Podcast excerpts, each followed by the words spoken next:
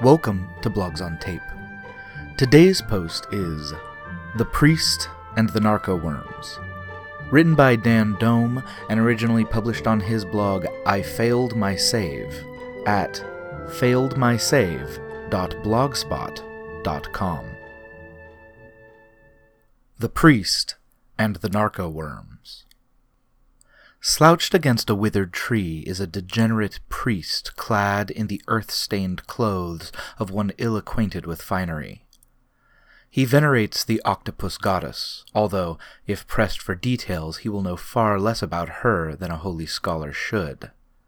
He is also a drug addict. Rich black soil fills his small sack, with a small colony of narco worms feeding on a sweet smelling fungus. Narco worms are long, slender worms that writhe at a glacial tempo. They appear purple at first glance, although there is a rainbow oil sheen to them upon close inspection. If you happen to grind a living one into a fine paste, which you then desiccate in a crucible, the resulting ashen powder is hallucinogenic if ingested or snorted through a nostril. No one knows who originally worked out this procedure. In faraway cities, there are worm dens where only the most degenerate and wealthy fuel orgies of hallucinatory stupor. Plush couches and pillows allow you to recline at the height of comfort while you observe your mortal body writhing in sweet agony. Outside the cities, few have even heard of the narco worm's secret, and the procedure for preparing the worms has only been spread via ciphered notes disguised as children's drawings. Like common earthworms, the narco worms are simultaneous hermaphrodites.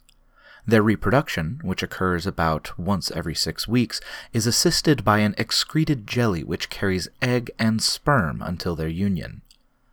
The presence of a mixture of this jelly and sea salt during the aforementioned preparatory procedure also maximizes its narcotic effect, although this secret knowledge is guarded carefully among the small secret cabal of worm givers. Our friend the priest has learned, by a stroke of luck, to grind up those worms which are in the mating process when he can, along with a pinch of sea salt. He is a bit too slow witted to realize how much of a profit can be made with this knowledge. He is slower still to realize that there are other worm givers out there who would slit his throat for not providing them their due share of the profits from what must surely be a stolen secret. When the PCs meet the priest, he will offer enlightenment to them in the name of the right splendid octopus goddess. Anyone who partakes gains a plus one to their wisdom for the day, but suffers one of the following effects. Roll a d6. 1. Migraines which last for one week. Each day succeed a saving throw, or else suffer a minus d4 penalty against all rolls for that day. 2. Hallucinate d4 minus 1 additional NPCs or monsters per encounter. Roll with each new encounter. This lasts the rest of the day. 3. All love everywhere is here eternal, now living together through you and me. Lasts for the rest of the day or until cured. 4. Environmental confusion. Determine a climate type and weather at random. The character hallucinates that they are present in such an environment and takes appropriate action, such as changing outfit or seeking shelter, lasts for the rest of the day. 5. Kleptomania or Pyromania, DM's choice, 2d10 turns. 6. Every verbal communication that the character hears is perceived as a lie, meant to trick the character into peril. 3d10 turns. If the narco worm was mating and prepared with sea salt, roll twice on the chart and gain plus one wisdom permanently. Consuming the narco worm powder repeatedly will build a cumulative chance, suggested 1% per dose, for the character to develop psionic powers.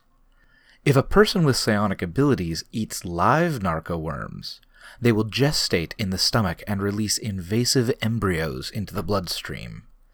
These will eventually attack the blood brain barrier and mutate the host into an illithid, or whatever non trademarked name you give a mind flayer. This, coincidentally, will please the octopus goddess. The narco-worm priest carries a sack of narco-worms, 3d12, in soil, a cudgel, a wooden holy symbol, a worm preparation kit including crucible, mortar, pestle, tongs, and an alcohol lamp, some poorly written pornography, and three silver pieces. He wants to gain followers to his religion, to bond with people over hallucinations, and to learn more about these worms. He doesn't want to be exposed as a charlatan, to kill anyone, or to incur the wrath of the octopus goddess. That was The Priest and the Narco Worms, written by Dan Dome and read for you by Nick L.S. Whelan. Blogs on Tape is a project that aims to make great gaming blogs more accessible through audio recordings.